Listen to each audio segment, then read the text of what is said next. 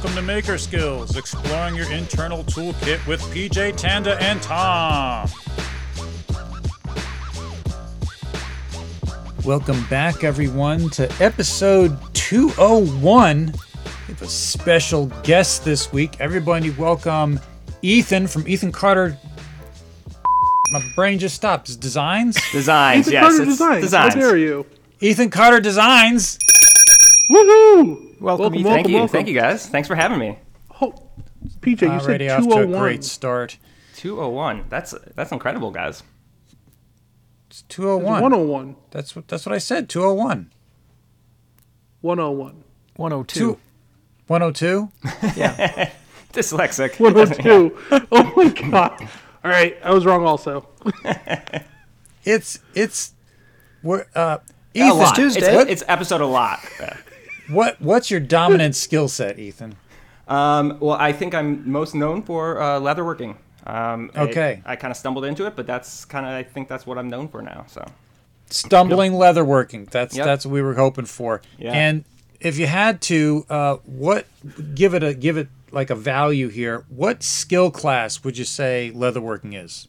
I'd say uh, if you to get started, it's it's like a one to two ounce um, skill set, and but to really master, I think it's probably about a, a yeah, six to seven ounce skill set. Yeah. Interesting. I'm googling ounce That, that seems right. Perfect. Yeah. Tom doesn't know what ounces are, so just ignore him.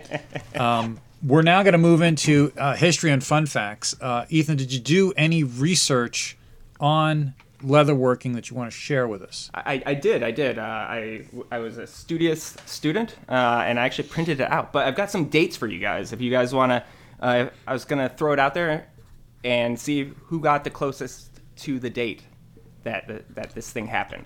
I'm I'm more of an apple person myself. I've never actually tasted dates before, so you're gonna have to talk to Tom and Tanda about that. Maybe they've ha- they I have Wow. zero experience.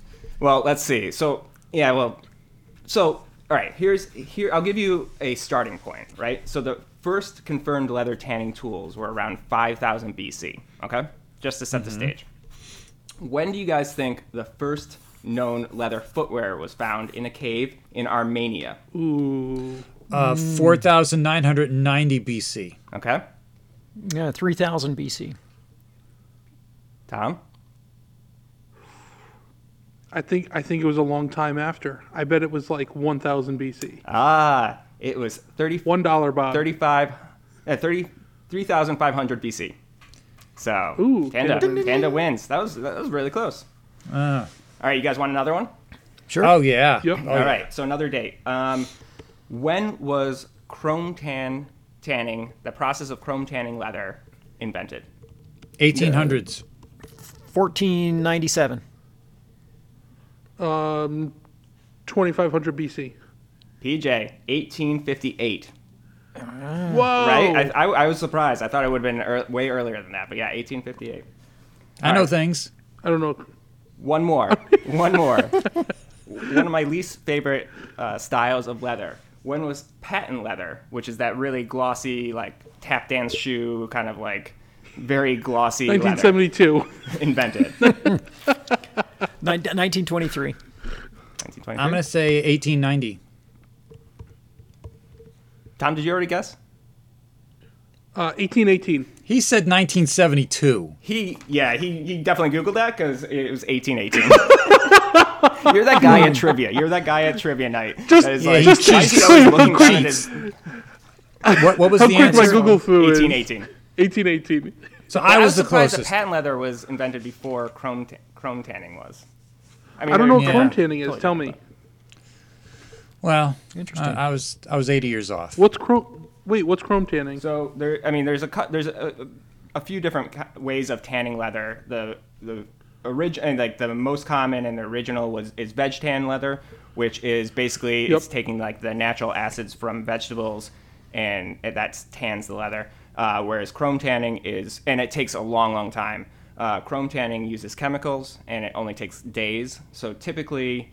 Typically, it's a it's uh, less expensive because it takes less time to produce, and typically it is a softer um, softer leather. But there's exceptions. Very there's definitely exceptions to both of those. I've had chrome tan leather that's stiffer than veg tan and, and vice versa and stuff like that. But typically, that's the Okay. That's the distinction. But the, the the chemicals are also like super toxic. yes, yeah, yeah, yeah. It's it's very like you you can't do it at home. Like you could you could vegetan leather at home, but Yeah, you can't. You wouldn't want to though, because veg. I mean, the, the tanning process is horrendously smelly. Uh, I mean, that, so Yeah, yeah. most most of the time, veg tanning historically was done in way way away from villages and whatnot. But Yes, Tom. So this this leads into my research. Um, I, I saw a video a long time ago about uh, leather tanning in Morocco, in Fez, and somewhere else. And like these places have been in business since like the 11th century or something crazy like that. And they you you know it's in the middle of the city, and I think there's three main companies that make it there. And there's just these like huge um, bats. there's like all yeah vats there's like 30 or 40 vats in a big grid and they're all you know every single vat is doing something a little bit different to the leather or you know uh, end results are different and my question is they're the guys that are doing this work end up incredibly sick at the end of their career because they're working with all of these chemicals. But now you're telling me is veg tanning still just as bad for the human as other forms? I I, I, I honestly you I don't know? I honestly don't know. Um, yeah, I mean, it Okay. seems counterintuitive because it's a natural quote unquote natural tanning process. So Yeah. but I don't know. I don't know. That I mean, there could be something I- that off. You know, just because something's natural doesn't mean that it's healthy. Right. Uh, an- Well, anthrax they- is they natural. just- Just, Right, Just putting it out there. That's Right. true. Yeah, Right. all natural. As is yeah. hemlock. Well, that's what a toxic, yeah, toxic versus toxicant. Um, it's really good video though. Uh, PJ has the link for the show notes, which he says we don't have show notes, so I don't know how you don't have show it's notes. From, it's from the Business Insider um, YouTube channel, and it just it really goes in deep into this market and how it just it reeks there. It, it's dead, you know, it's rotting flesh and feces, and these guys take it, take the leather with the fur on it, and and produce regular, you know, usable leather product, right? Like it's the entire process, and uh, it's quite fascinating. You should look it up. Awesome. I will. Hmm. Reminds me of the grocery store. Tanda, PJ? Did, did you? Uh, No, did- uh, PJ, I said PJ before you said Tanda. Thanks, thanks for throwing it to me, Tom. Tanda, did you do any research on leatherworking? Well, yeah, the research I did was on on dates related to leather working as well, and uh, I didn't I didn't really find find much information 1818? because uh, what I tried to find was like the first time um, cows started using leather to cover their skeletons and keep their innards from falling out. And I went back, and even in the earliest of times, it appears that, that cows were using leather hides to uh, to like cover their skeletons and, and you know keep Like their from their keep their inception, right? innards from falling out. Yeah, I couldn't couldn't find a beginning date, so I think they've just always done it. That's fascinating. I had no idea. I thought they would have started out with something like leaves or maybe tree bark. Yeah, you would think just Yeah. you know, and then kind of work their way up to you know the utility of leather. But no, Does it- does appears- it say appears where they just they- always have? Does it say where they got the leather from? No, couldn't find that either. It was like they just had it. Hmm. It was just available. Sounds a little suspect. Pro- probably tan- probably Tandy leather, maybe weaver, but Oh, Yeah. that's possible. Yeah. Yeah. I don't. I don't know how long they've been around. yeah. I kind of gave up because then I got distracted with this, you know, how it's made thing where they were showing how they get the orange juice out of the cans and into the oranges.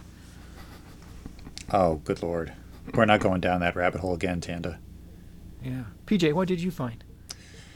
Well, I looked up. I, I started out looking, trying to trying to do something cool. I was looking up leather armor superstitions, and I, I, got nothing. There was there was nothing on leather armor superstitions. Then I started looking up leather superstitions, and again, I got nothing. So I was trying to think of something like rare, like a rare leather thing, and I was like, I wonder what's the rarest leather, like the most exotic leather you can buy. And it is called Shell Cordovan.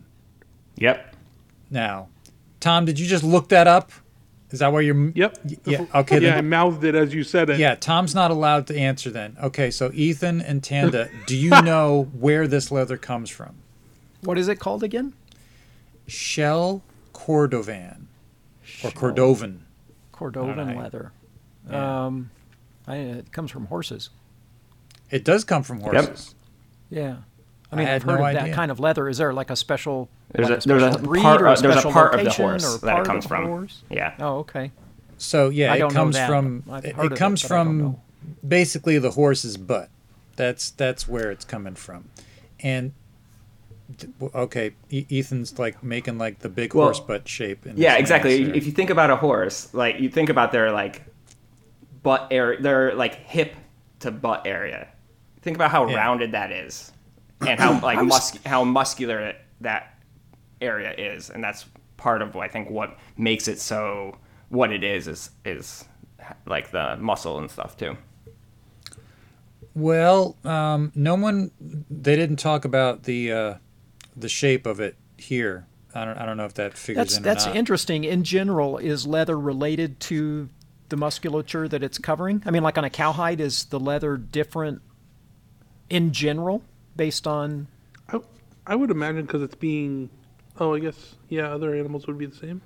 Yeah, no, I don't. Right, I don't think it's, spe- specific to horses, but yeah, I, I mean, I don't know that for sure, I, but I, I think so. Yeah. I think because it's all about. It's kind of like what how all different cuts of beef are different, right? Because of how what how much they're used and how much they're worked, right? So I think Right. I don't know. So you I would could be guess wrong, that the but- hide would be thicker in areas where it needed to be thicker. That makes kind of makes or something sense. like that. Yeah, I don't know.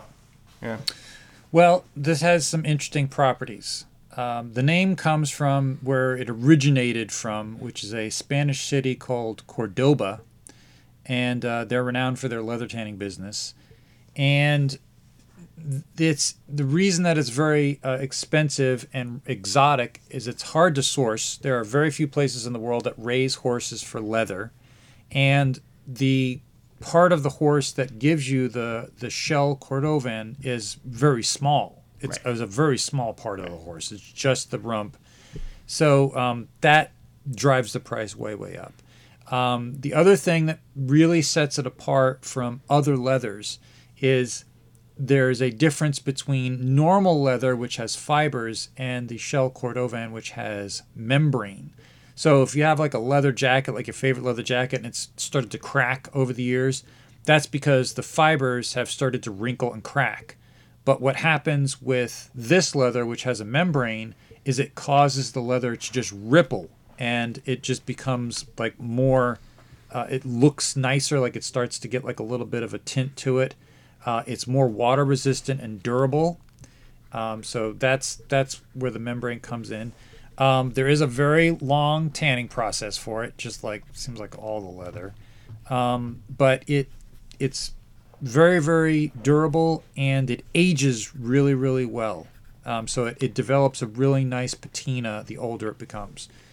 So um, that is like all the qualities and why it is like It's like an, it's like to get. heirloom. It's heirloom leather. I mean, it's like things that you pass down. I mean, it's and I've never worked with it. It's it's funny when I got into this. I used mostly. I started with most chrome, mostly chrome tan leather just because it's inexpensive and stuff like that. And every all the leather workers that I talked to were like, "Oh, wait until you use like really nice veg tan." And it was a difference. Like it's it, it, it most of the time. It's again, there's exceptions all the time, but uh, it is much nicer to work with veg tan leather. And everyone's always been said that that's like the next level once you like and i you know it's it's it's expensive i mean it's it's high end for sure but it, i do want to try it at some point Well, we'll we'll have to get some. Yeah. And then Start a GoFundMe. Show. Yeah. For for for horse booty.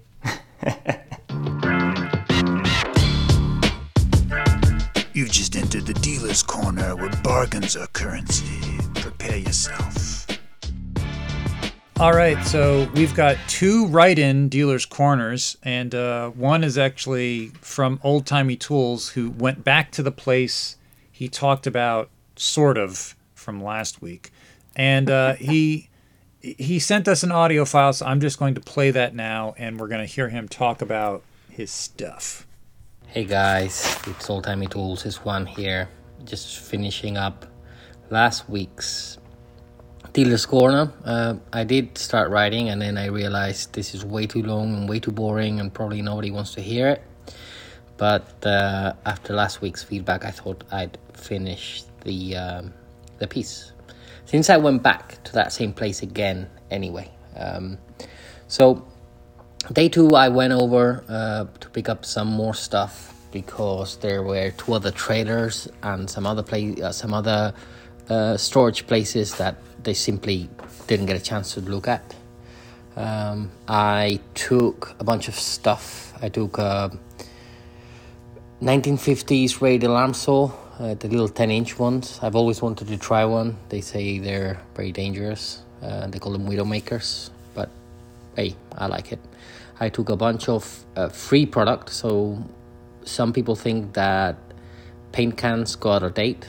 Um, I haven't had that happen. So I took literally all like a hundred paint cans for free. Um, what else did I take? I took a lot of electricians' tools like uh, Klein, Klein tools, uh, a lot of them. Some cabinets. I also took a shaper, a Delta shaper, uh, one of those big ones that look like Unisaws, but it's a shaper inside. And yeah, it was a great trip. I tried to, by myself, take down an 8 inch uh, jointer down from the trailer with a ramp, with the metal ramp. And as I was halfway through, I was, you know, doing the wobble to try and walk it down. It tipped a little bit too much, and the whole thing went overboard, um, sadly. And I couldn't lift it up. It was way too heavy, so I have to go back to pick that up, which is good because it's an excuse to then go and take more stuff. Uh, in terms of prices, I paid for my initial pick 200 bucks and then 100 bucks for the second pick. So I have $300 in total, and I could probably sell one or two things and make my money back. Do I feel guilty that I didn't pay much for it? No, because I, like I said on last week's podcast, I was buying it from the widow's new husband, so uh, I felt zero guilt. I knew they wanted it out of there. You know, the guy that owned it was already passed away. So um, yeah, that's my story. It was great. I'm gonna go back, pick up more stuff. Thank you for giving me a chance to finish the story. Love what you guys do. Love you all. Bye. Buck. Ah, thank you. I thought you were going to say you didn't feel guilty because you've been listening to PJ. Everybody should feel guilty listening to me. Just saying that for, for posterity. um, so yeah, Juan's Juan's killing it down there. Uh, it's been kind of a dry spell up here for me, but he's been like it's like seems like every week he's been picking up stuff. So uh, great prices. I mean, you know, you, you can't you can't go wrong. He definitely is going to be. I saw all the stuff he's got, and like a lot of the stuff is going to end up just being free. So um, the second uh, write-in we have here is from uh, Dave Bruce, who gave me a bunch of stuff at Makers Camp. His IG handle is Hilderberg Spirits Woodshop, and he has. This is what he wrote in. Have I got a dealer's corner for you? A Stanley number 71 router plane, new in the original box, never used uh, a Stanley number 113 compass plane, complete and in very good condition. Uh, a number 78 Stanley duplex rabbet plane, new, unused in the box. A Stanley number 51 shooting plane, complete in good condition. Two Auriou 12 inch rasps, still in the wrappers. Two 4 inch outside calipers for lathe work uh, unopened and in their oil wax wrapped paper.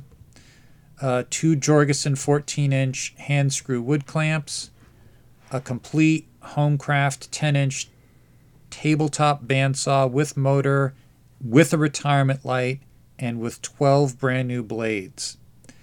Uh, estim- estimated combined value for everything is roughly $1,000. I paid 240 bucks. Wow. That's good. Is a duplex rabbit anything like a Siamese rabbit? Yes, Okay. Or they're side by side. it's uh, front and back. I've got one. They're they're in like uh, they're in tandem. Um, anyway, and he says he says the the number fifty one was the real winner. Cheers. So uh, the number fifty one was the shooting plane. I kind of feel like the number seventy one router plane, brand new in the box, was was the winner. But that's uh, that's what he said. Very so Wow. those are the deals. Uh, I didn't ask you, Ethan. Did you have a dealer's corner? I forgot to ask you in the pre-show. No, no, I wish I did. Uh, those sound amazing. No, nothing. All right. Well, I have an awesome one, but you guys are going to have to wait until next week to hear about it as we're on a tight schedule tonight. Were those deals hot enough for you? You got a sizzling deal that's burning a hole in your pocket? Send it in, maybe we'll read it on air. All right, it's time for personal history. Ethan, why don't you tell us how did you get into leatherworking? What what what was the impetus? Yeah, absolutely. Um, so I, I, I think I mentioned it earlier. I stumbled into leatherworking. Um, I, I've always been a tinkerer, always been a maker. Um, I was doing kind of woodworking and upcycling and kind of like instrument stuff.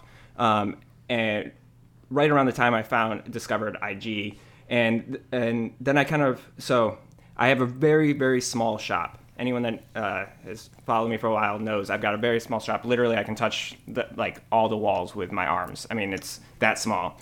And so uh, I was trying. I got into Instagram and content creation, um, as well as the you know just the maker community. And it became November, and uh, it started to snow, and it was hard to take you know hard to get the bring the you know job site table saw out into the driveway with two feet of snow. So I was looking for something that I could do to uh, in the winter in a very small shop um, that you know for some content and and to be able to keep making. And so I bought a very inexpensive leatherworking kit off of Amazon. I think it was twenty bucks, and uh, you know, small panel of leather, and made a couple projects. Really enjoyed it. Started making some more. People started to seem to really, really enjoy it. You know the um, and it just kind of became my thing. Um, and you know it became kind of my niche for uh, for you know all the content creation uh, platforms um, and so it's it's a blessing and a curse i think a little bit because i do kind of like now that i'm known for that i feel a little bit like that's what i should be doing and so uh, i don't do as much woodworking as much as i used to and those types of things um, which is a little bit of a trade-off but i do really really enjoy leatherworking and the, the other thing about it too is that you know, I do do a lot of the traditional leatherworking things like belts and wallets and stuff like that. But for me, I to me, it's really the creative process, and I really enjoy doing one-off things. And so I try, I really approach leatherworking in a way that I, I hope is kind of more uh, kind of out of the box leatherworking. So I, I make uh, fun kind of, I hope fun kind of whimsical wallets. Uh, for example, I posted last week. I made a uh, wallet that looks like a chocolate candy bar. Um, I made a, I made actually I made Jimmy right before Makers Camp a, uh, you know, his iMake um, license plate, his iconic iMake license plate. I made him a leather iMake license plate belt buckle, like those types of things. So it's it's a little bit different than I think traditional leatherworking. Um, and it's also it's also a little bit to hide that I don't know exactly. You know, I'm not a master at leatherworking either, so it's kind of you don't have to be a master to do one-off creative things. Um, but actually, the, the other thing that I really really love doing is incorporating leatherwork into other mediums. Um, so I, I do have a passion for woodworking as well, and so being able to kind of figure out ways to incorporate leather into woodworking projects is that that's the most rewarding thing. I, one of the most rewarding things for me. Um, I, I really find that a fun challenge and also the most rewarding thing so, is to be able to combine those and show people that leather doesn't have to be just wallets and belts. While that's awesome, it doesn't have to just be that. You can use it as accent pieces. You can use it as functional pieces in woodworking projects or in design and all those types of things. So. That sounds like an awful lot of rewards. Who is offering these rewards for all the leather? Um, it's all the, the likes and the follows and uh, all the things that are uh, uh, part of social media. How about that? Those are the Okay. So Those basically, no, nobody, nobody. yes, is what I'm exactly right. Most of, most of the time, it's very very uh, quiet. Yeah. Okay. So I, I might have. I don't know if I missed it in the very beginning. Did you say what year it was you started? So I started Instagram in 2018, um, January of 2018, and I uh, started leather. I did my first leatherworking project at the end of November of 2018. So um, that was so it was, it was about a year in. But I again, I've been doing this stuff well, eh, not leatherworking, but I've been doing. I was I a maker. I think I think all of us have been makers our whole life. It's not like something that you just Right. overnight turn into. Um, but it, the I, I guess the the the switch point was when it became when content creation became part of my making arsenal and part of my making Right. identity, and that that was a switch um, in, in in 2018. So, so the money I paid for that maker certification was, Yeah. was totally unnecessary. Totally unnecessary, right? Yeah. Oh going- man, cost me a fortune. I'm not sending that back, Tanda. I thought you were giving me a deal on it. That was a deal. so, it seems to me. I mean, I've, I've looked at your stuff, Ethan. You got a lot of really interesting things. I mean, I was, you. for some reason, I kept staring at the uh, the double-sided comb that had the covers. Oh, yeah. flipped up. I don't know why, but that really kind of struck me as interesting. I hadn't seen anything like that before. So, you're specifically focusing on things that are sort of not traditional. Is that is that right? I, I would say that's that's where I what I enjoy the most and where I where my creativity like that's where I focus my energy. I I mean I've I've been making leather dog leashes recently because we need dog, leather dog leashes for our dogs, right? So it's not that I'm exclusive to that, but that that's where my pa- like I I believe in the idea of like creativity from constraints, and so I like the idea of I mean, you know, the small shop get, is a constraint, and so how do I make the most out of a small shop? Um, if I'm known for leatherworking, that's a constraint, but how do I expand that and not just do the the same thing with leather over and over again? I I, th- I think there's something that really sparks creativity when you put a constraint on it. I think that's why people we like you know uh, maker podcast challenges and stuff like that, where you know like the Ma- Modern Maker podcast did one sheet of plywood. You know th- those constraints. I think there's something that's that really sparks creativity when you put a constraint on things. And so exact for exactly that comb idea, I was you know I was I was in a I was trying to think of something fun to do that week, and that was kind of that you know just something that I could a quick project that I could do that stimulated my creativity. And you know I was just thinking there's so many people in our community that have beards. Like how do I how do I add leather to a beard comb just because I thought it would be a fun idea? And you know I could have just made a uh, beard comb case. And that was my original idea right? But that's you know that's fine and you know sometimes you know that could have been really nice. I probably could have sold some of those right? But that's, that's not that wasn't exciting to me. So i was trying to think of a clever way of incorporating leather into a beard comb that was all one piece and that's how i came up with that. All right, I got a challenge for you, okay. And, and unless you've already done it, but I didn't see it, and I don't think I've seen anybody else do it. i like it. Are, are you a Star Wars fan? uh, yeah I challenge you to make Mandalorian helmet out of leather. Oh, that would be amazing. Oh, that would be cool. Yeah. that would be very cool. There, that's I one mean, thing it's, I haven't it's done a possible lot of. it's done, but yeah. Oh yeah, no, it, it it would be interesting to like it would be easy to kind of make a helmet and then cover it with leather, right? To kind of just glue it on. Mm-hmm. I think it would be more in, it would be way more interesting to make it to do it in a way that the stitching forms the the shape of Yes. the helmet. That's that's No what I think would be cheating. the interesting No cheating. Do it the right way. Yeah, yeah. That and that's something I haven't done a lot of is is that kind of thing where you the layout of the leather and then the way you stitch it together forms the the piece, and that is something I want to get into. But it's I I, th- I need to get more into like the digital, uh, you know, be- modeling, not modeling, but you know, uh, Illustrator and stuff like that to be able to do that because I think it's a very precise type of work. I mean, hmm. you could do it with paper layout. You don't have oh, to Oh, use the computer. Yeah, you could. It would take more trial and error probably, but yeah, definitely. I think that that would be super cool. That would be super and I mean, like that to me. So what I'm what I'm not telling you is that that's like just the starting point. Like once you actually get the helmet, then you have to do the entire Mandalorian arm in leather. and then wear it to Maker Camp next year. Uh, of course, wear it everywhere. I- Wear it to bed. I mean, come on. Yeah, everywhere. Well, Especially in Walmart. You need armor in Walmart. You've seen the people that have been there lately? It's kind of dangerous in Walmart. Hashtag leather Mandalorian at Walmart.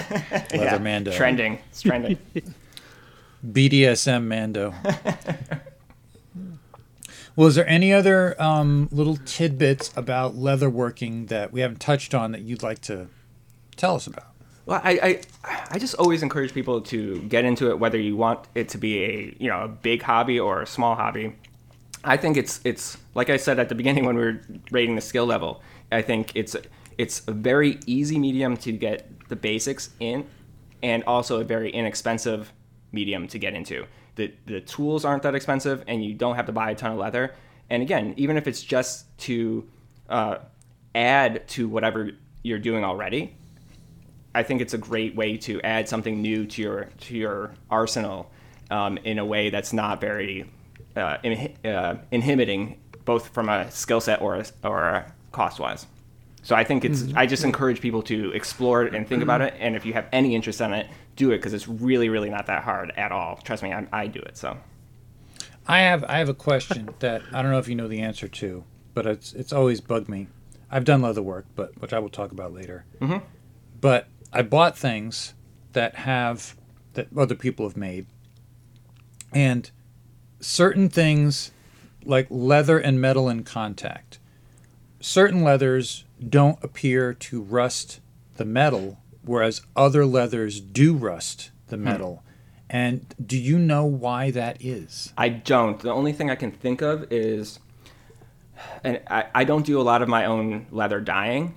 Um, the only thing I can think of is that the they're they're dyeing the leather themselves or or adding conditioner or something like that, and it hasn't really fully kind of like it's it's still there. There's still some moisture there in in the leather because of that process. That's the only thing I can think of. I don't know why though, and I, could that could be completely false, but that's the only thing I can think of. A little moist, huh? Yeah, a little moist. Yeah, Well, it's possible. Who knows? yeah. I mean, it, it's one of those things where it could feel completely dry to the touch, but there's still some moisture deep down, you know, inside. I don't know. I mean, I would have believed you if you said space leather. aliens. what was that, Tanda? I said it happens a lot with fruit leather. Oh, That you make a sheath yeah. or something out of it, and then the blade will Oh. rust just because of the Well, residual also moisture eat it. content. Like, Fruit leather has a lot of moisture. yeah, Yeah. yeah, It's delicious. Very though. high. It is very tasty. Yeah. Tom, you, you got anything you want to chime in with on personal history? No, I have questions, but I can I can save them. Uh, I I never worked with leather. I'd like to. I have some things I'd like to try, and um, that's it. I did send. So I met Ethan at Maker Camp, and we had a great conversation, and became fast friends. And a couple days go by, and I go, "Can you leather wrap a snap bracelet?" and he responds with a link to a post of his and he's already done it. Yeah. so and i and i respond to him i go okay now it needs to be in a lighter it needs to be in a lighter le- leather color and it needs um it needs ruler tick marks so that you always have a ruler on your wrist. You're basically So- so basically you could just have a the tape measure be your slap bracelet, and then you solved the of it. Although you'll cut yourself every time, but um, yeah but it's not leather nobody's gonna wear just nobody's gonna wear just a tape measure no, we absolutely could. it's gotta look it's gotta look amazing It'd be totally be doable. Actually, um, you know Ben Uyeda's like tattoo. Do you guys know like Ben Uyeda's Right. tattoo that had like Right. Yeah. all these different Adam. markings or whatever? Yeah. way way way back when I got it was when I first got uh, the Cricut Maker that had you could get a third party attachment that would engrave leather. So basically, instead of like you'd set it to cut, and it just had a tool that instead of cutting it, it was shallower enough that it would just kind of engrave it. So that was one of the, that was one of the first bracelets I made. Was I made his tattoo thing into a like leather wrapped bracelet. So you could take it off Oh. and and like measure things, but it didn't look like a ruler either. But so uh, that's cool but yeah, no, we, we gotta we gotta do that, Tom. We can definitely uh, definitely make that happen. Right.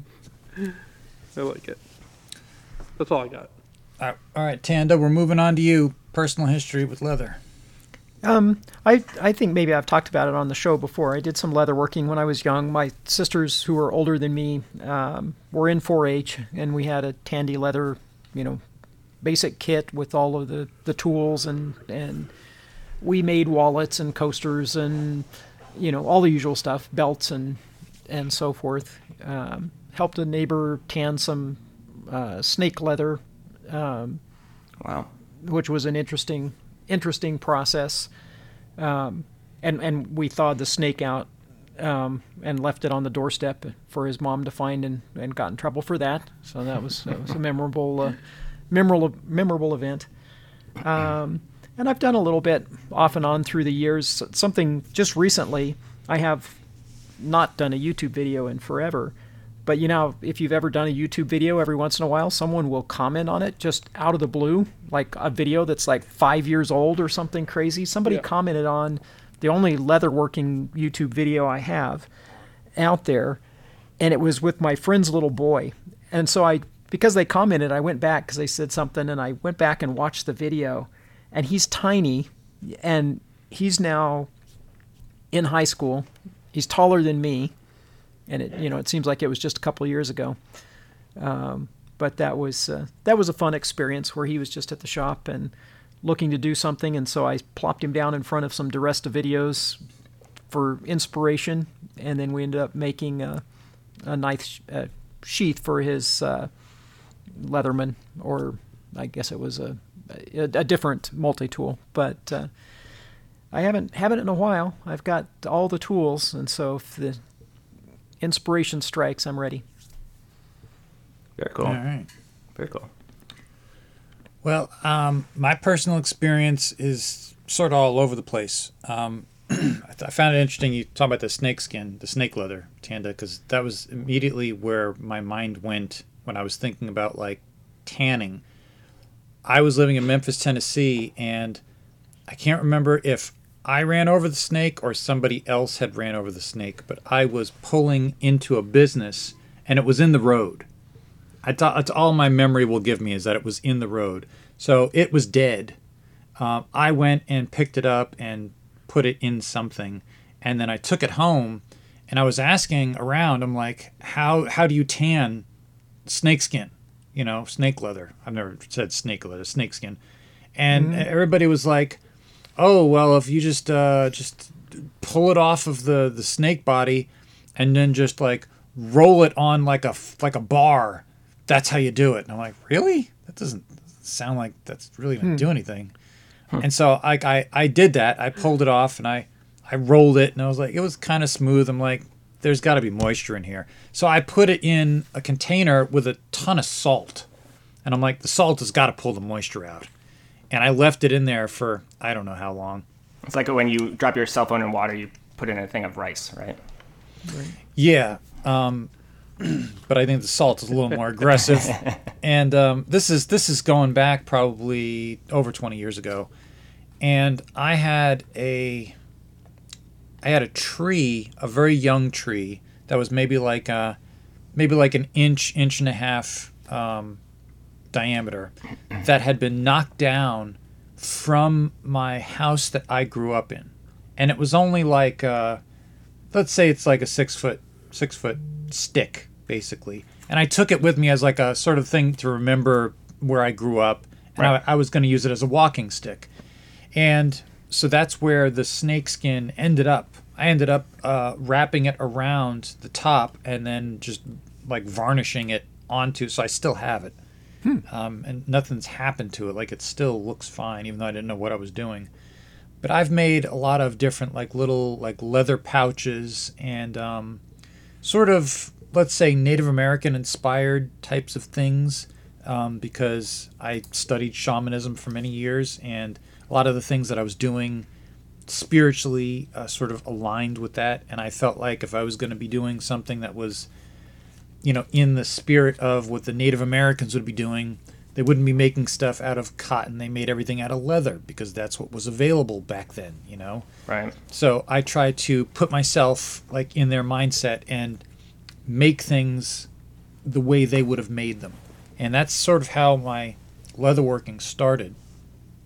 Uh, I did sort of move out of that into other things. Like I have a, I'm, I'm, I don't know, should I say I'm an established, I'm an experienced bonsai artist, and there's a lot of different tooling that goes with bonsai, and I made several um, things to go along with that. Like I have some pruning shears that I made a leather holster for, so that I could wear it on my hip and go around and prune the trees and style them and stuff. And um, I don't know, there was just a whole bunch of different things like that that I've done over the years.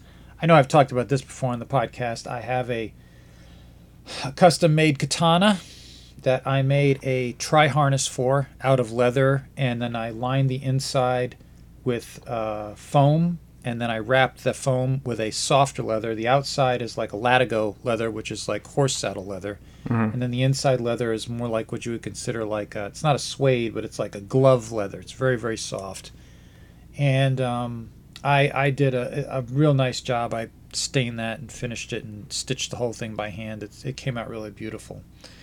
Um, however, Tom kind of stole what I was going to say before uh, it, it was my turn. Slap bracelet. I saw the the slap on bracelet.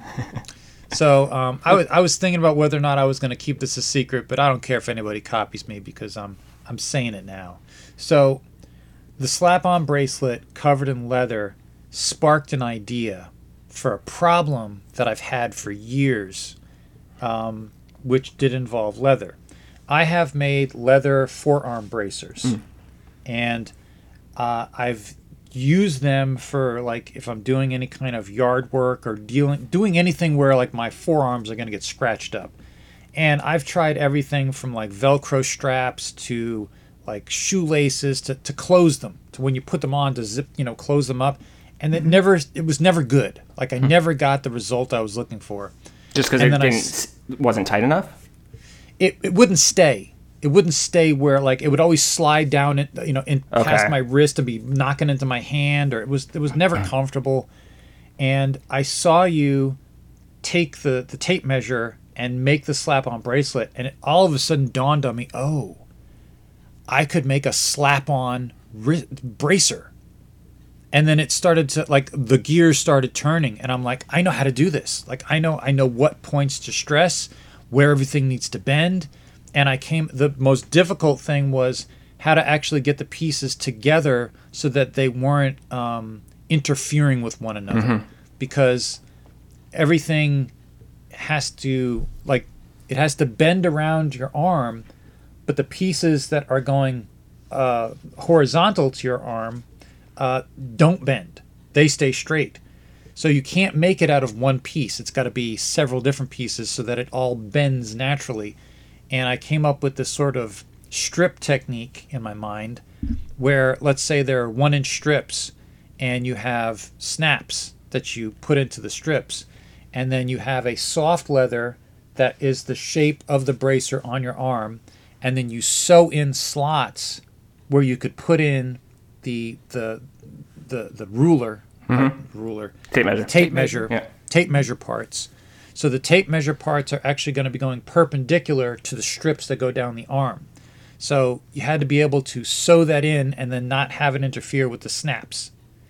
And i haven't done it yet because i just i haven't made any videos in forever. But it's on my list of things to do. And i and i also thought um, because you, you did this a while ago but i thought after the fact i now have a laser. And i thought you know what i could engrave i could laser engrave the leather to to the forearm bracer so that as it like uh, folds over itself there's a design that sort of expands mm-hmm. and um, that's probably going to be my next uh, leather working project but i have i've got boxes of leather that i got from um, i have i had when i was in memphis tennessee i had several native american friends a lot of them would go do leather work and they went to festivals and i got all kinds of stuff from them i got stuff that like i have uh, i'm not even sure what kind of animal it is it's some sort of like spotted cat and i have a piece of this pelt that like a white a white guy should not have. Like this is like only like it's th- like, like this is what she told me. She's like this is only like only Native Americans are supposed to be able to buy this stuff. you aren't supposed to have it. she says, but I want you to have it. So she, she gave cool. it to me. So I, I don't know what to do with it. It's not very big. But like I have stuff like that that to me is like very you know, it's like that precious piece of rare Yeah. wood that you're saving for the thing. It's like it's the same thing. I have several things like that um, that I don't know exactly what to do with yet, but they're in my, you know, my my storage. Um, anyway, that's that's Oh, pretty much cool. my leather history. Yeah. Well, and that's another good tip, though. To, I mean, not not the precious pieces of leather, but um, another tip for people that are interested in getting into leather and making small goods is reach out to like comp- people that m- make big things like aprons, like uh, um, uh, uh, Calavera tools that make the aprons. Like, Yeah. it, he has his like his scraps are way big enough to make wallets and things out of. And like reach out you can reach out to people like that and be like can i just buy a box of your scraps? And and you can get a ton of leather like a ton of leather for a very very affordable price. And it's nice leather and they're it's they're happy to do it too because they're just going to throw it out otherwise. So that's just that just sparked an idea i mean a, a tip Right. when you were saying you know smaller scraps so.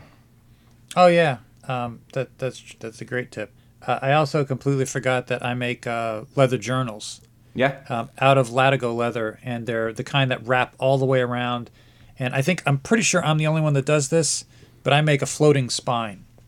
so um, uh, most people, when they make a leather journal, the pages get sewn directly to the leather, and I don't do that. I make a strip of leather that I sew the pages to, and then I attach that strip to the flap, so that way the pages move independently, and it prevents them from being torn. Because that's one of the major problems with those things is the pages don't like being restrained. right Um, so this gives it almost think of it like a suspension.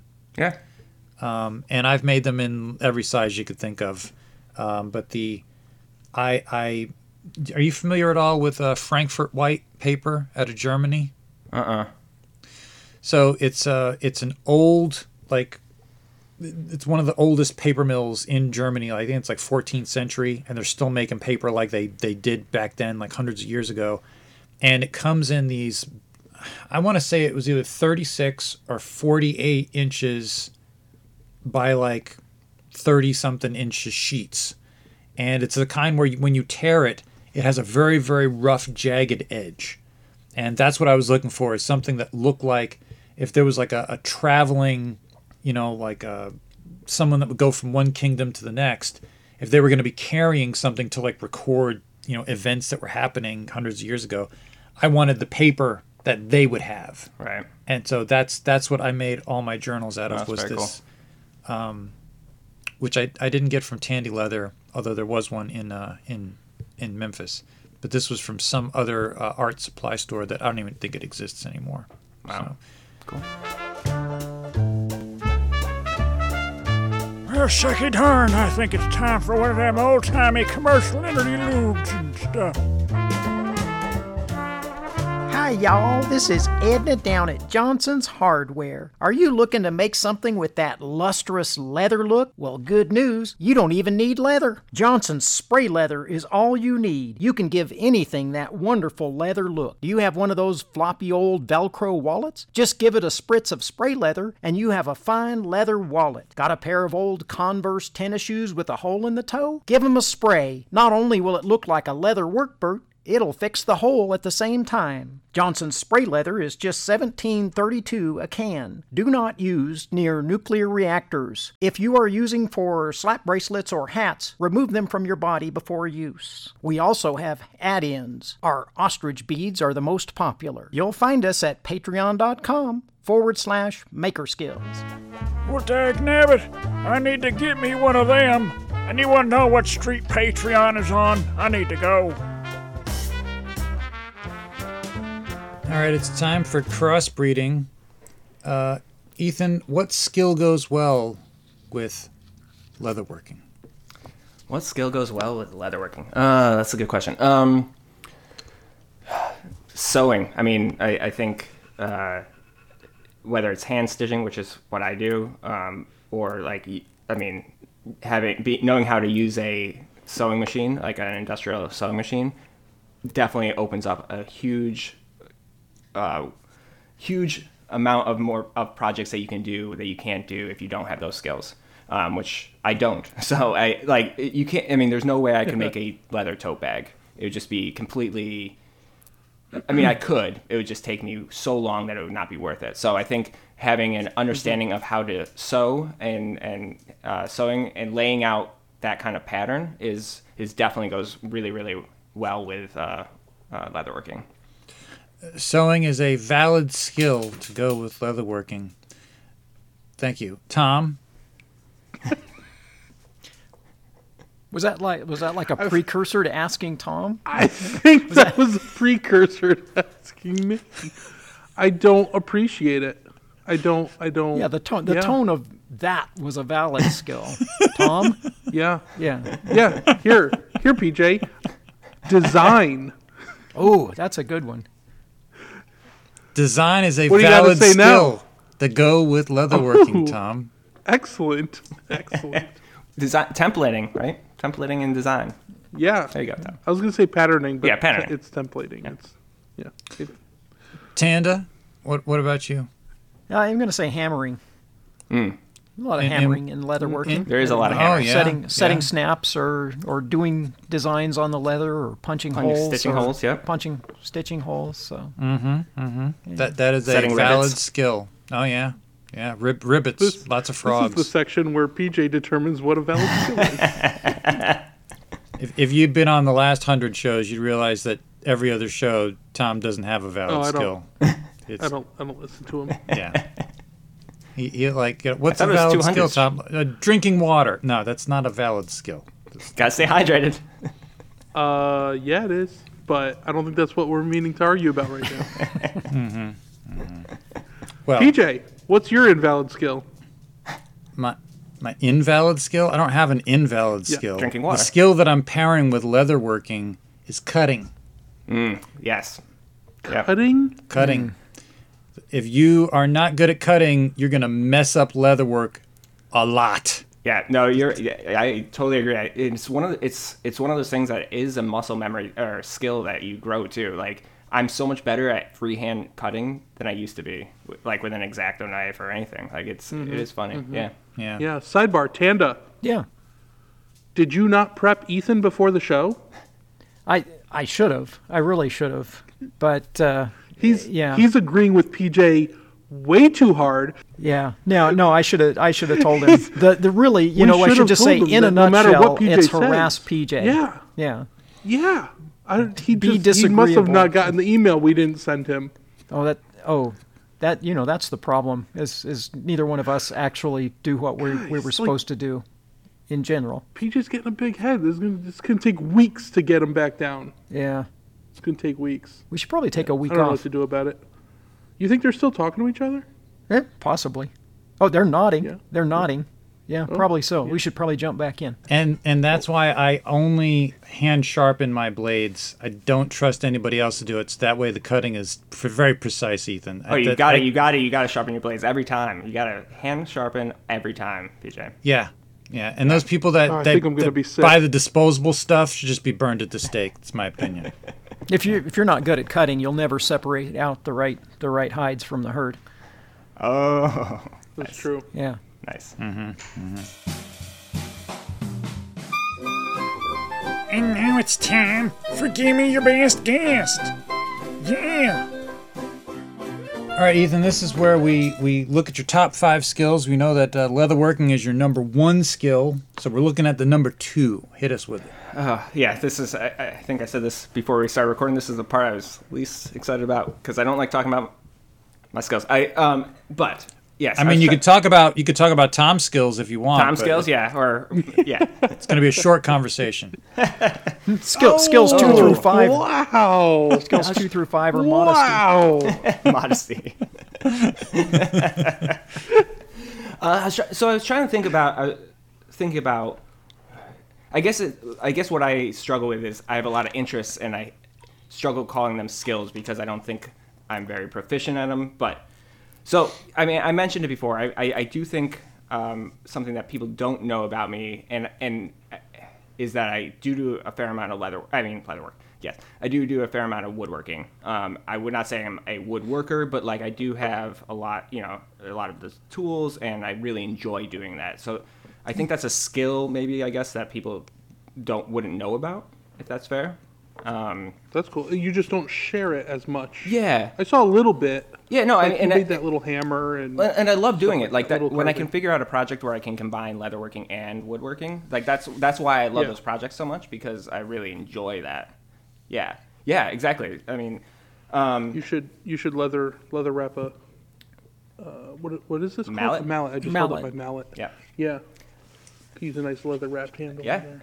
Send it to me, Tom, or we'll we'll meet up. Um, actually, I'm. Uh, well, that's probably going to be one of the the courses that I'm doing a leatherworking class at. Uh, Oh, that's right. At, uh, Blackthorn in February. That's right. So I think one of the things I'm going to do is how to wrap like a mallet handle, but really how to wrap anything. But um, so yeah, that's off topic.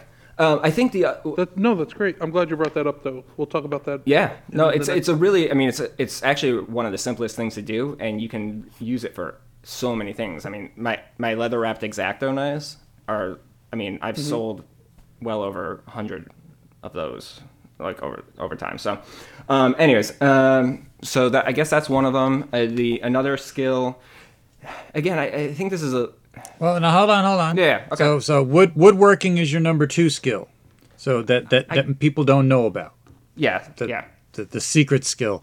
So from there we go to skill number three. okay. Skill number three.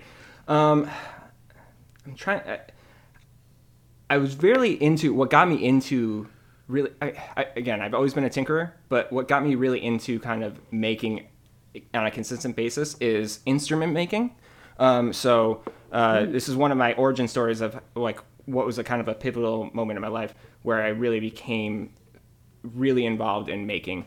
And um, I was single, and I took a class on how to make a an acoustic guitar. So it was a it was a, a acoustic guitar kit. So like the the wood the sides were bent already and stuff like that. But it was it was it was very rustic um, kit. I will put it that way. But so I built an acoustic guitar, and then from there, and I took a class on that, and then from there I built um, a ukulele kit from StewMac, and then I built a few uh, electric guitars um, for our family and friends. Um, I built a ton of cigar box guitars and cigar box amps, um, which are super fun. And I've also bu- built a bunch of like wooden uh, wooden drums or percussion type things like cajones. Um, I made a I made a tea drum, which is um, kind of a it, it- which is a made up thing. But uh, Bettina, my long term girlfriend, um, her last name is Toner, so uh, I made a drum that looks like a T, but that has it's kind of hard to explain without the visual, but it's basically like a cajon, which is uh, if anyone knows, it's one of the a cajon is you sit on it and it has like a, it's basically a big box and it has a really thin Right. piece of plywood on the on the front, and the vibrations of the the plywood create a resonate and make a really deep uh, drum sound. Um, and you can add snare wires and stuff to it. So the T drum was a way of doing that, but having it sit in your lap, kind of like bongos. But if you think about it, Oh, that's cool. So the the the So the T- resonant chamber is the T portion Yeah, so- or the upright of the T. the upright of the T, but then you have two shallow parts up top that go across your lap that act almost like bongos. So you have a deep a deep bass in the middle because of that the Oh, wow. the, the T channel, and then you have two Yeah. like higher pitched uh, bongo type styles on either side of that. And so the thin piece of plywood that is where you know that resonates is on the on the top surface instead of on the front surface. Um, That's pretty cool. yeah, that was a super fun project. Um, and I haven't, I don't know if it exists. I don't know if I made it up or, you know, I saw, I don't even know. But uh, so, so, and then actually, and then I talked about it earlier the um, one sheet of plywood contest or challenge from the Modern Maker podcast way back when. Uh, I made a, a travel uh, uh, travel electric guitar out of one sheet of plywood, and basically I made a I cut tons of sheets of s- strips of plywood and sandwiched them together to, for the body, so that the plies were actually visible into the body, and Right. then basically everything was except for like the frets and the electronics, uh, but even the knobs for you know the uh, volume knob and everything was all made out of that one sheet of plywood. One sheet. So oh, that's very cool. Yeah, so that's way, way, way back. But so yeah, so I think I mean when I was thinking about how to answer this, I I didn't really think about that as a skill, but I guess that is a skill. Is like is kind of making uh, makeshift instruments. I'll put it that way. So I, I I noticed that when you started out with the very first guitar, you mentioned that you were single, and then as it went forward, you thought, "I'm making things for the family." So did did that did the guitar making lead to the family making? Is that how that happened? It was you know the serenading and a I, little I bit would of like uh, to, you know, I would like to think so. Um, actually, so well, personal story. So I met Bettina and my uh, best friend and also roommate from college at his wedding. Um, so I, and she was the sister of his wife. So he's so his wife's sister is not, is my girlfriend. That's how we met. So I was at the rehearsal dinner uh, party, and it was like late night, and I was playing guitar, and uh, and I maybe that's how I got noticed. So maybe let's go it with that. We'll go with that. Chicks, chicks dig, chicks dig guitars. Yes, exactly. Even if even if you sound horrible, yeah. All right, all right. The, the only thing I, I. I wanted to add was, and I know I know very little about uh, making instruments, but the whole time you're talking about that T drum, I kept wanting to put pedals on it. Like I mm-hmm. wanted a pedal on each side of the T that you could press down, and it would either like open it up to make like a different sound, or to pour, or to press like a da- like leather against it to make it deeper. Like I, I kept mute it. wanting to to mute it. Yeah, I kept so wanting I to did- change it somehow, just just to give you more sounds. When you I said think that, I was just as real. I mean, real quick. So I did. So on the um, on the two bongo sides, on one of the sides, I put snare wires, so you could get a snare sound on one of the sides if you wanted to. So, but yes, I, there's probably infinite ways you could change the tone if you wanted to, if you got really creative, for sure. Cool. Sorry, Tam. Candy. oh no, my mind went to like when you said pedals, like yeah, like there were cranks on the side, and you pedaled it like a bicycle, and then it became like a wind instrument. It it was like a you know some kind of uh, bagpipe or something. I'm That as you're pl- as you're playing it, it's like uh, resonating the sound by blowing air through it, and Why am I like thinking of um, what's the guy from Mary Poppins where he was like had like the drum and the he was like oh yeah, like the street- one man band. one thing. man band. Yeah, Yeah, yeah. yeah. Hey, Probably hey PJ. Tom. Tom, why don't you get off Yeah. Instagram and join the podcast? No, I tag. I'm tagging the things he's talking about. Yeah, I'm, I'm in the middle. I'm You like, my phone's going everyone. off, and I'm like, "Who's tagging me?" And it's Tom. You've been tagged by Infinite Craftsman. Anyway, Yeah, I'm looking at. I'm looking at the T, the T drum, and the uh, plywood electric travel guitar. I love it. all right, let's let's back. move on. Let's move on, Ethan, before Tom finds something else. Let's go to skill number four.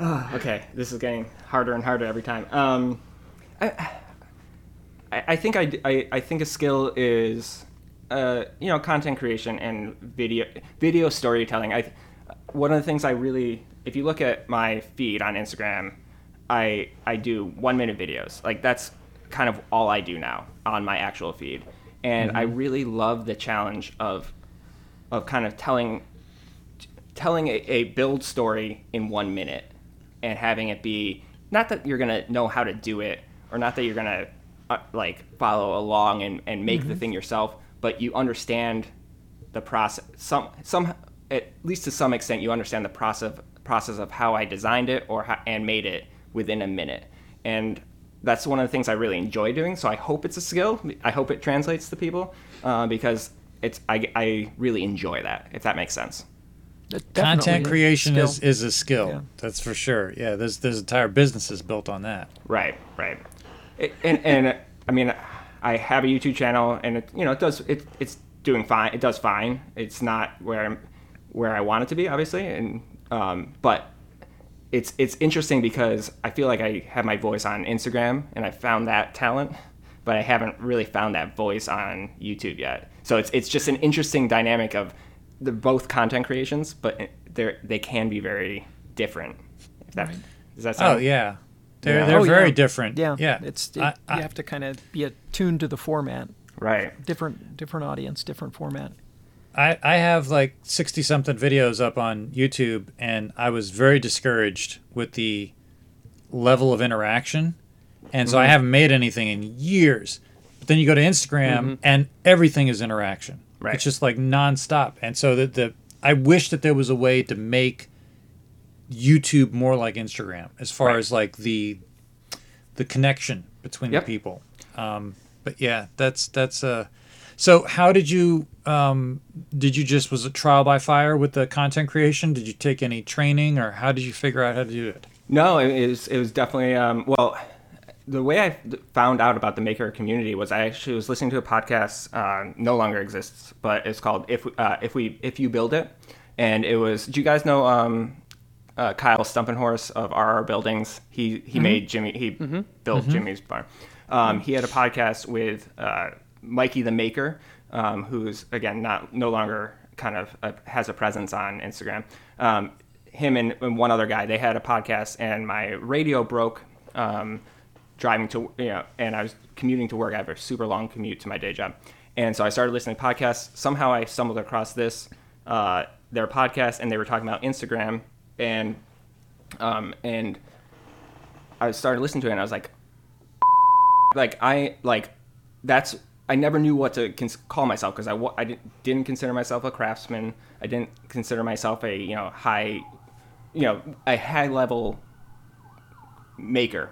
Well, I, I just like an artisan or something. artisan, yeah, was- artisan yeah. or a craftsman. I didn't consider myself that. And the term maker all of a sudden made sense. It was kind of like, okay, yes, that that I understand what that is and that's what I feel like I am. And then they started talking about Instagram and this maker community. And so I discovered the maker community and Instagram through that podcast. And then I just started so with a lot of encouragement from uh, Bettina, um, I started trying to post. I came up with my brand and everything like that, and I started. I started with like a lot of you know photos and everything like everyone was doing, and then I kind of made a. I think it was actually again another challenge. I made a video for that challenge, and it it came out well, and people liked it, and all of a sudden I realized I really liked making videos, and so then it became it became a the two things combined were making the thing and making the content with it. And it, it was mm-hmm. kind of a marriage of the two. And i really really enjoyed that and that's kind of how i got into it I think that's what it takes to be successful. I think if you really enjoy one or the other, then, you know, if you really enjoy video making, then what you're making, you just, you know, your lack of interest in it doesn't come through the video, and Right. vice versa. If you really enjoy the making, but, you know, making a video of it is, is not your thing, then it shows. So I think it's a good combination. Yeah, I, I, I totally agree, and I think I think that's one of the things with YouTube that's different is I think they're also with YouTube, Instagram you can do that just those two, the making and the in the video part of it. I think YouTube, the personality, your personality has to come across as well, and I think that's part of what I'm missing is like people want to be invested in the person that's making the thing and making the video at the same time. So there's like a three prong or something. I don't know. Right. Yeah, that's that's it, hundred percent. Um, like I said, I, I haven't been making videos, but I started out in a very very like instructional way, like how to videos, Right. and I found out that nobody cared. Nobody wanted to see me do how to videos. It just just, just didn't appeal to them. So then, what I was getting a lot of response from was doing Instagram stories. So then I started doing uh, YouTube videos like I did my Instagram stories, and that got a much better response than the other videos, but it was still not the response I was getting on Instagram. So that's Yeah. that's what frustrated me. But yeah, you need a ton of personality for YouTube. Right. That is that's like the number one thing. I remember years ago they were saying how uh, if you didn't have your face in the thumbnail, that most people would not click on it Right. to watch the video. Um, but anyway, Yeah. let us move on to skill number five, the final skill in in this particular segment. All right, so this is going. This again, I think probably I'm very. This a lot of people in our space are probably experience this. I've gone through lots of phases of things that I've been passionate about and interested in. Um, so I guess the fifth skill that it probably really it com- comes through somewhat in in what I do now, but not in a direct way. But um, I was really into photography and um, and then also mat like matting and framing. Um, this was back in in college, um, and I and this was right when digital photography was coming out, like it was becoming a big thing, and I went the other way, and I uh, so during the summers when I was home from college, I there's a local art community that had a, a couple dark rooms and taught classes on on processing your own film and and prints, and I got went down the rabbit hole, and that was was all consuming for basically my entire college career, but only when I was home for the summer. Um, but so I took a couple courses on on how to develop film and how to develop, you know, and then make prints out of those, and then how to cut your own mats and and frame them and all of those.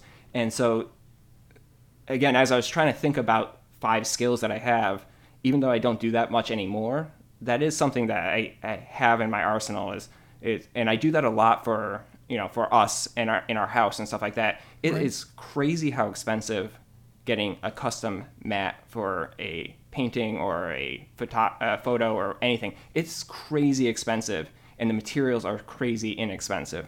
And I've never really understood understood why that is. But so that is a skill that I have and I do put to use. Um, but it's also like something that was it was such a passion of mine for a long, long time was the you know the art of uh, of photography, film photography.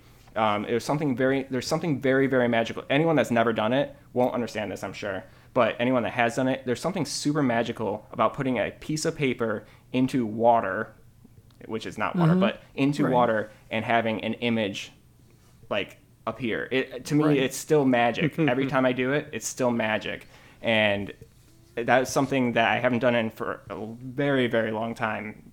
Um, that I actually do miss, and and I, I you know it's just something that's in my skill set, I guess. Uh, it would take me a long time. It would take me a while to get back to where I was proficient at it, but um, but it's super useful. Well, especially the matting and framing is super useful. So I, I would go as far as saying that the mat cutting is the precursor for you Yeah. to leather work because it's there's it's a very precision thing uh, involving sharp objects, much like the leather work, very precision sharp objects. So I think that that was kind of like your boot camp, yeah, and then you just you just basically just change materials. I see leather matting in your future.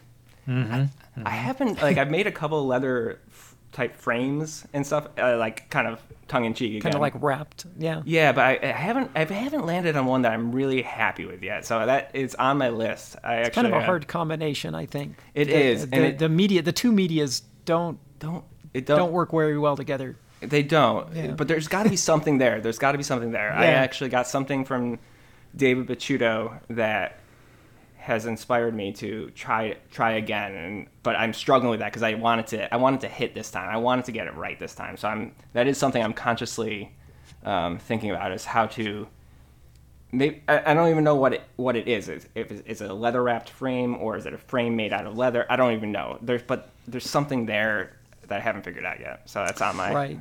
Yeah. Like, So- it's so almost like the- it has to be a acetone or something to work. yeah, exactly. Yeah. It's got yeah. So the leather is a little bit too flexible, even like Latigo leather. It's still a little bit too flexible, f- flexible for a frame. However, if you were to build a form Yeah. and you were to use a little bit of epoxy on the back of the leather to stiffen it up, very gradually over time, you could get it to the point where it's not too much, but it would make a solid frame that then Yeah. you could work with. I actually so I for uh, the maker knife, you know, uh, Jacko's. You know how everyone was making faceplates, their own faceplates for that. That was one of the things, PJ, that I I worked a long time trying to figure out because I, that's exactly I had the same idea. Is I wanted to make a fa- leather faceplate that looked like leather, but that was stiff enough to be a faceplate.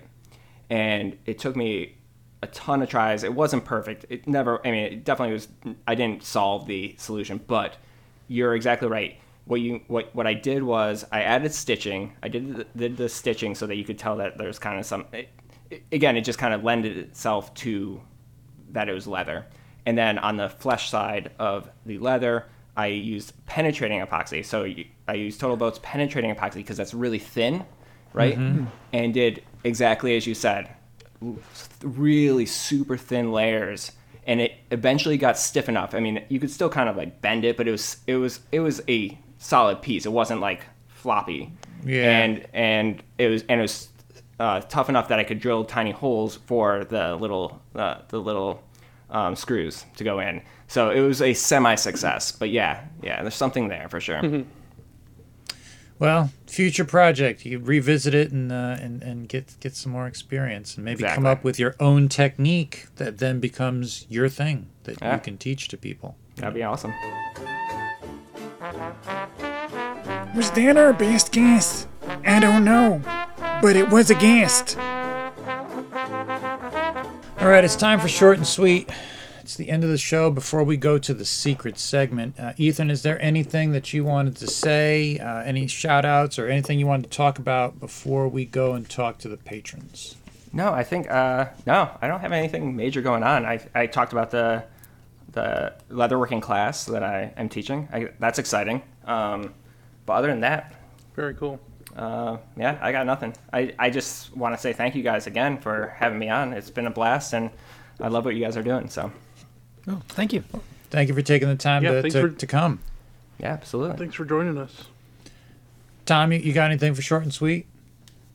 Uh, yeah, I was going to mention your class. Also, go check out Ethan Carter Designs on Instagram, and s- just keep scrolling.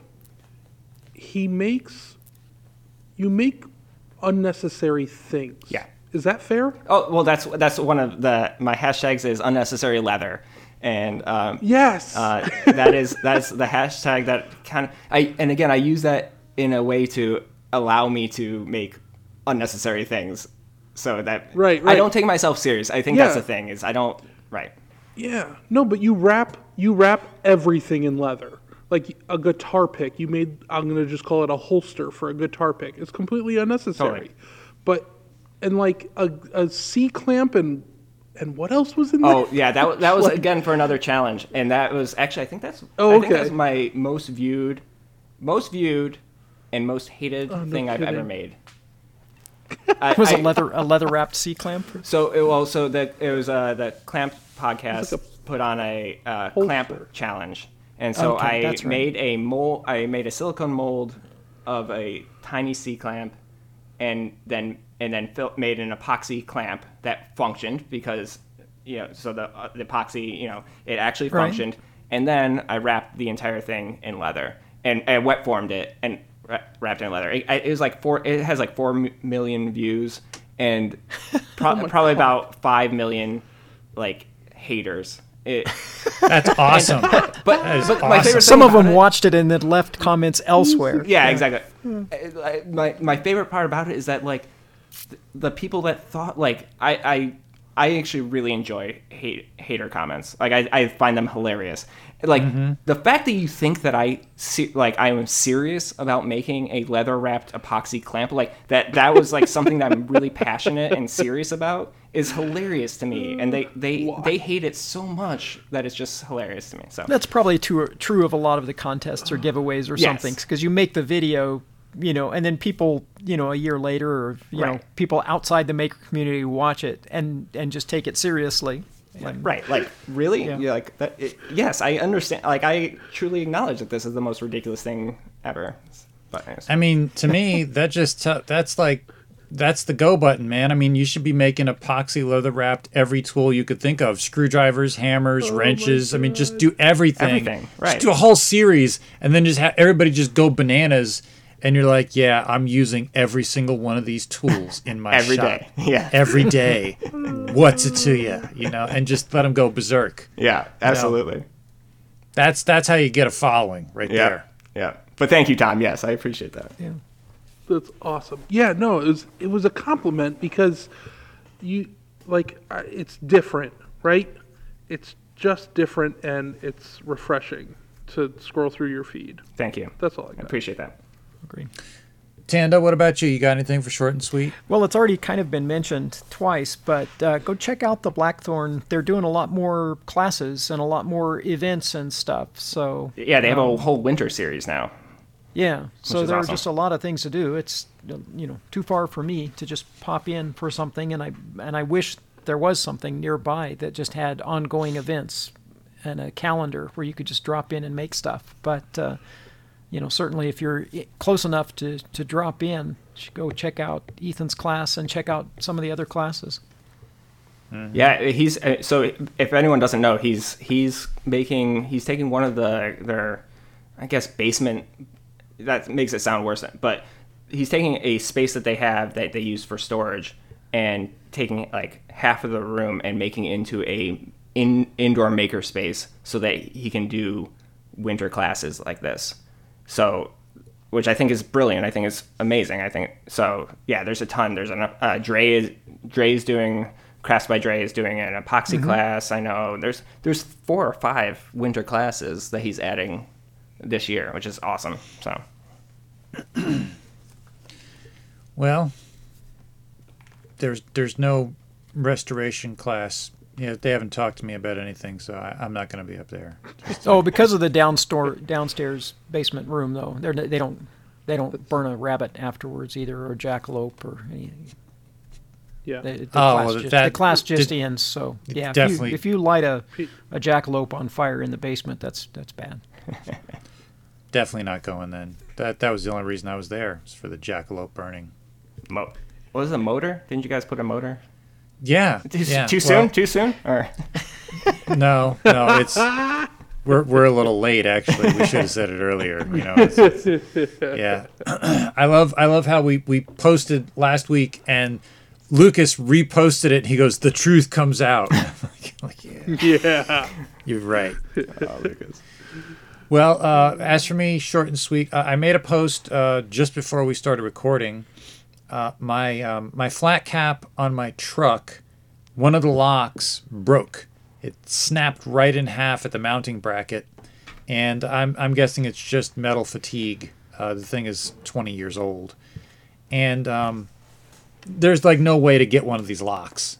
Like they're 20 years old. So I thought, well, maybe I could just weld it together. So that's what I did. I cleaned it up, put it on a magnet, got my flux core welder out, and I welded both sides, only melted part of it. And then I kind of just, you know, took it to the sander, got the, bl- you know, blobs off, and then I was able to reinstall it back into the cap, adjust it, and get it to where it closes and locks and opens again.